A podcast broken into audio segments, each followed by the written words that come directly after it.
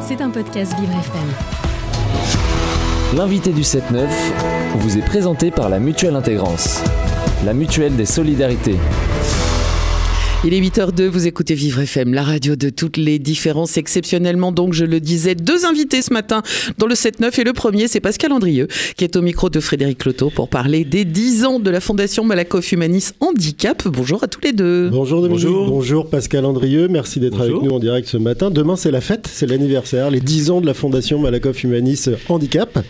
Euh, vous allez fêter ça dignement. Il y a, plus d'inscrits que de places, si j'ai bien compris. Oui, mais bon. Mais bon. On est toujours positif. Hein. Voilà, plus, donc, plus il y a de monde, plus on rit. voilà. Euh, sauf qu'il y a moins d'argent. Le cadeau d'anniversaire de Bruno Le Maire, c'est 10 milliards d'économies, 600 millions d'économies sur des sujets qui touchent directement le groupe Malakoff Humaniste et en particulier la fondation et en particulier ces 300 millions d'économies sur le handicap. Euh, C'est-à-dire que vous avez encore du pain sur la planche qui, qui va falloir mettre les bouchées doubles sur les dix prochaines années parce que finalement, bah, on se déleste sur vous puisque l'une des missions de la fondation, c'est d'aider à répondre aux besoins non couverts. Merci, on commence bien. on commence bien. De toute façon, nous, euh, comme, euh, comme vous le savez, euh, on est engagé de longue date. On est présent aujourd'hui et on sera présent demain de manière encore plus, encore plus massive. Et comme, comme tu le dis, Frédéric, les besoins, sont immenses, sont nombreux. On a décidé, nous, d'investir des sujets bien entendu lié à des thématiques euh, sur l'emploi, sur l'accès aux, soins, sur l'accès à la culture au sport. Si, euh, si on zoome sur un sujet, sur le soin, sur le parcours, hein, on voit bien que pour une personne en situation de handicap, prendre aujourd'hui un rendez-vous médical, être convenablement soigné et être accueilli de manière, en tout cas la plus pertinente, et encore très difficile, notamment pour certaines typologies de handicap. Et pourtant, on sait que pour les personnes en situation de handicap, globalement, les pathologies sont nombreuses, elles sont complexes, il y a souvent un refus de soins. Les personnes euh, consultent. L'absence de formation. L'absence de formation. Les personnes consultent tardivement. Elles arrivent aux urgences dans des situations très complexes. Et si on n'est pas, si pas en bonne santé, malheureusement, ben pour l'emploi, c'est encore plus complexe. Pour être euh, intégré dans la société, avoir une vie citoyenne normale, c'est euh, très difficile.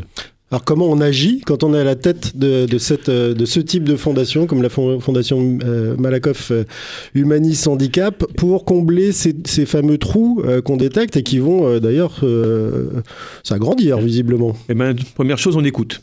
C'est-à-dire que on écoute les personnes qui, les hommes, les femmes qui sur le, territoire, eh ben, s'engagent justement pour arriver à répondre à des besoins pas suffisamment couverts et nous, on essaye finalement de, les accompagner.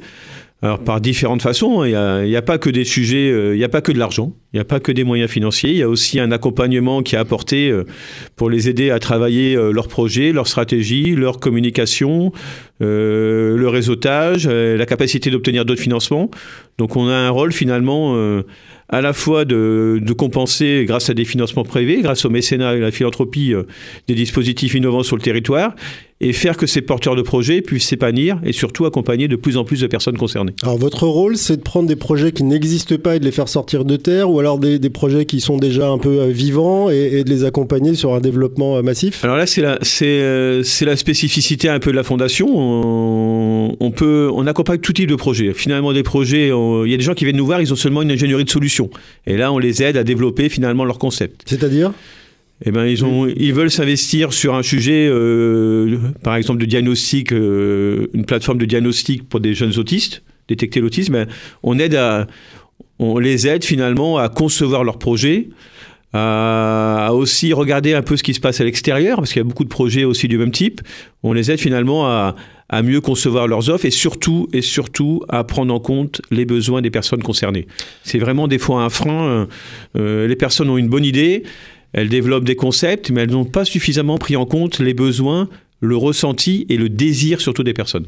Vous créez aussi, euh, vous faites le lien entre les, entre les projets, parce que bien souvent des projets sont très bons, naissent d'un côté, finalement il y a un truc complémentaire qui n'existe pas loin, mais ils ne se parlent pas, et, ça, est-ce que c'est aussi le rôle de la Fondation? Alors c'est le rôle de la Fondation, c'est ce qu'on fait, et c'est surtout ce que demandent souvent les porteurs de projets. Les porteurs de projets... pas d'être seul. Pas d'être seul, parce qu'un entrepreneur, quand il est seul, finalement bah, il est un peu isolé dans son monde. Et ce qu'on lui demande finalement, on lui permet de consulter, enfin, d'échanger avec ses pairs, d'échanger des projets euh, du même type ou différents, et puis finalement de partager leur expertise, leurs compétences pour aller plus vite, aller encore plus loin. Culture, santé, sport, emploi, vous les avez euh, cités tout à l'heure, ces quatre thèmes phares de la Fondation, mm. enfin, que, sur laquelle la Fondation euh, agit. au, total, sur 10 ans, est-ce qu'on peut avoir une, une idée de l'enveloppe globale qui a été mise pour soutenir 210 projets? Alors sur, sur les 10 dernières années, c'est un peu plus de 22 millions d'euros qui ont été consacrés. Et on a décidé, euh, finalement, vu l'ensemble des besoins et vu finalement les problématiques auxquelles sont encore euh, malheureusement confrontées les personnes en situation de handicap, d'accélérer en tout cas et de donner beaucoup plus avec un budget qui passe maintenant, qui est passé de 3 à 5 millions d'euros par an. Et ce n'est pas qu'une question, enfin je préfère le rappeler, c'est pas qu'une question financière. C'est comment on peut accompagner un porteur de projet, certes avec des moyens financiers, mais surtout avec d'autres expertises, d'autres compétences, de manière à ce qu'il puisse accélérer son développement. Et comme tu l'as dit euh, tout à l'heure, Bien entendu, l'idée, c'est d'aller accompagner, euh, être en capacité d'accompagner des projets expérimentaux, mais il y a aussi l'idée de, permettre à certains projets d'être développés, pas tous, ceux qui le nécessitent, ceux qui en ont besoin, d'être accompagnés sur l'ensemble du territoire. Ça veut dire qu'au sein de la Fondation, il y a une équipe d'experts ou qui deviennent experts de tel ou tel sujet très rapidement pour être sûr d'avoir le bon niveau d'assistance, d'accompagnement? Alors, euh, l'équipe de la Fondation, au départ, c'est essentiellement des personnes qui ne connaissent pas l'environnement du handicap, qui n'ont pas d'expertise technique sur le handicap, qui n'ont pas travaillé dans le secteur médico-social ou sanitaire. Par contre, c'est des personnes qui ont d'autres compétences, des compétences euh, de directeur de projet notamment, ou qui ont une expertise de stratégie, d'organisation, et qui se sont en, quelques années finalement, euh, qui ont la première chose qu'elles ont faite, c'est finalement écouter les besoins, écouter les personnes. Et après, elles ont matché les besoins des personnes concernées et les porteurs de projets qui viennent de rencontrer. Elles sont de ce fait en capacité de leur apporter une expertise diverse, mais pas forcément liée, bien entendu, au monde du handicap directement. 10 ans d'action, 22 millions d'euros euh, investis, on dit, on dit comme ça quand on parle d'une fondation ou est-ce qu'on on, emploie un autre mot, défiscalisé par exemple Bonne question. enfin, pour ceux qui connaissent, en tout cas qui connaissent notre ADN, euh, c'est pas une question de défiscalisation. Hein. C'est pas les, les 22 millions apportés. Euh, en tout cas apportés à l'accompagnement des personnes handicapées qui sont qui ont un impact de défiscalisation sur le groupe. L'idée, c'est bien une idée de pure philanthropie, d'accompagner des projets qui ont du sens, faire que ces projets, euh, en tout cas, euh, maximisent le nombre de personnes, de bénéficiaires concernés. Et surtout, l'idée, c'est de, aussi de laisser un héritage concret pour que les choses, finalement, euh, dans les dix prochaines années bougent, que ce soit sur la culture, que ce soit sur le, sport, où on voit que, enfin, en tout cas, en, dépit des Jeux paralympiques qui ont lieu en France en, en 2024, Enfin, le nombre de personnes en situation de handicap qui ne pratiquent pas de, sport est plutôt euh, important. L'accès des clubs sportifs euh, accessibles, c'est encore un sujet. Le sport adapté. Le sport adapté, j'en parle. Le sport adapté euh, qui est encore un peu malheureusement délaissé avec beaucoup de sportifs, notamment les trisomiques ou les personnes autistes qui ne peuvent pas participer aux Jeux paralympiques. Donc voilà, il y a beaucoup de choses à faire. Et pourtant, sur le sport, on sait qu'une personne qui pratique du sport, c'est beaucoup de problèmes de santé en moins, surpoids, sédentarité, c'est une meilleure sociabilisation, c'est moins de médicamentation. Donc voilà, pourtant, on connaît les effets bénéfiques des actions portées sur le sport ou sur la culture, et malgré ça, il y a encore pas suffisamment de choses qui sont en tout cas enclenchées pure philanthropie, accompagnement, certes, mais est-ce qu'il y a aussi des points de, mesure d'efficacité des, projets que vous soutenez? Alors, ce qu'on sait, euh, on a toujours l'impression qu'on fait, fait des choses qui sont super, qui sont bien, que ça accompagne les porteurs de projets, que ça maximise le nombre de bénéficiaires. Mais on a décidé, il y a à peu près euh, six mois maintenant, d'interroger l'ensemble des porteurs de projets soutenus par la Fondation depuis les cinq dernières années pour finalement mesurer l'impact que la Fondation a eu, en tout cas, sur leur activité, sur leurs projets. Et ce qu'on se rend compte, en tout cas, après cette étude, ce qu'on appelle une étude de manière technique, une étude de mesure d'impact, c'est que globalement, à peu près 80% des, porteurs de projets ont amélioré leur capacité d'agir. Un peu plus de 75% ont finalement touché beaucoup plus de bénéficiaires. Et sur la chaîne de l'innovation sociale, beaucoup de projets ont progressé. C'est-à-dire les projets qui étaient euh, encore en phase expérimentale ont réussi à changer d'échelle et se développer de manière plus massive. Donc des actions qui sont euh, concrètes, positives. Donc et ça nous a permis finalement de se juger et de voir finalement en quoi, enfin, quelle est l'attente à la fois des personnes en situation de handicap et quelles sont les attentes des porteurs de projets? Et on voit que les porteurs de projets aujourd'hui nous attendent sur des choses qu'on pourrait penser basiques, c'est-à-dire comment vous pouvez nous aider à mieux communiquer, comment vous pouvez nous aider à, améliorer finalement notre présence digitale, comment vous pouvez nous aider sur notre stratégie et comment vous pouvez nous aider à trouver des fonds complémentaires. D'autres partenaires. D'autres partenaires. Et ça, c'est vraiment, c'est vraiment la, demande la, la plus euh, pressante parce que finalement, pour un porteur de projet sur le territoire, avoir connaissance de l'ensemble des possibilités de financement, publiques, privées, européennes, c'est très très compliqué. Et c'est très long en plus. Alors que votre système d'appel à projet est plutôt simple. Bah, L'idée, c'est. Il n'y a, pas une barrière à la petite asso qui n'a pas le temps de euh, développer un. un non, il n'y a, pas de, il a pas de jugement de valeur, en tout cas, sur les porteurs de projets, sur leur taille sur leur façon de fonctionner.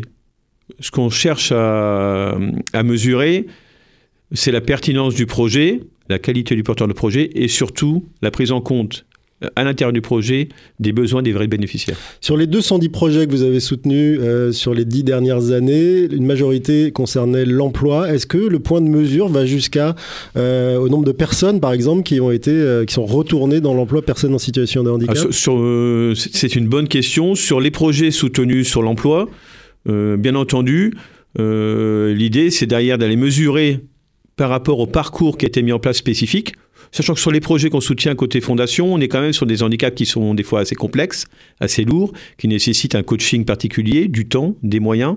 Et bien entendu, l'idée, c'est derrière de mesurer sur un parcours professionnel, sur un mécanisme mis en place, combien de personnes ont, retrouvé un travail, ont retrouvé une formation, et bien entendu, euh, tous les projets qui sont accompagnés ne sont pas, ne sont pas forcément des réussites. Hein. On se rend compte des fois, au bout de quelques mois, au bout d'une année, le porteur de projet, que finalement, le, parcours mis en place n'est pas opérant ou, pas suffisant. Alors justement, Pascal Andrieux, vous, ne pouvez pas échapper à cette question. 10 ans euh, d'action, euh, un top, un flop? J'essaie d'être lucide. Non, je pense que, honnêtement, je pense que... Enfin, nous, en tout cas, on est fiers de ce qu'on a fait, on est fiers de ce qu'on a accompagné. On est en capacité d'en mesurer les résultats, on sait ce qu'il nous reste à faire, on sait que le chemin est long, mais, euh, mais on est des combattants. Là, vous répondez pas à la question. Pardon un succès particulièrement marquant ah, pour un succès marquant. Et puis euh, aussi un échec parce Non, un succès marquant. Alors je vais, je vais, je vais être euh, assez simple. Sur, la culture, typiquement, je pense qu'il y a encore, il y a très peu d'acteurs qui étaient engagés sur la culture notamment parce que c'est pas, on, considérait que c'était pas quelque chose d'important et quelque chose d'accessoire, hein, un petit peu dans l'ensemble du secteur. Et je vois que l'ensemble des dispositifs d'accompagnement, que ce soit euh, dans les festivals de musique en plein air, que ce soit dans les théâtres, dans les musées, ont vraiment enclenché un mouvement, en tout cas des professionnels. Les professionnels qu'on rencontre aujourd'hui euh, dans le monde de la culture ne sont pas les professionnels qu'on rencontrait il y a six ans. Ils sont totalement maintenant investis dans ces sujets, comme ils le sont sur l'environnement, et il y a vraiment une mécanique des professionnels dans ces établissements qui s'engagent justement pour faire que les choses aillent mieux. Après, il faut être euh, lucide. Son fauteuil roulant, aller euh, librement à, assister à Solidays, assister à Solidays, assister au Hellfest. Et puis on a l'idée aussi, c'est comme tu le dis, on a des moyens financiers qui sont ce qu'ils sont. Donc on a aussi développé des outils, des guides de manière à permettre à un festival qu'on n'accompagne pas de se lancer, en tout cas sur le dispositif. Histoire d'essaimer euh, au-delà de l'action de cette fondation qui fêtera donc ses 10 ans demain. Et Pascal Andrieux, son directeur général, nous a fait le plaisir d'être avec nous euh, aujourd'hui.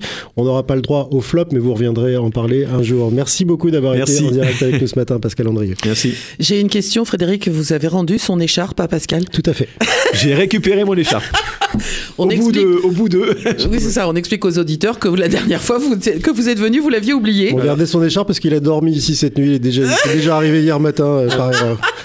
tout arrive, tout arrive. Tout arrive. En tout cas, cet entretien sera à retrouver euh, très rapidement dans la matinée en podcast sur vivrefm.com. C'était un podcast Vivre FM. Si vous avez apprécié ce programme, n'hésitez pas à vous abonner.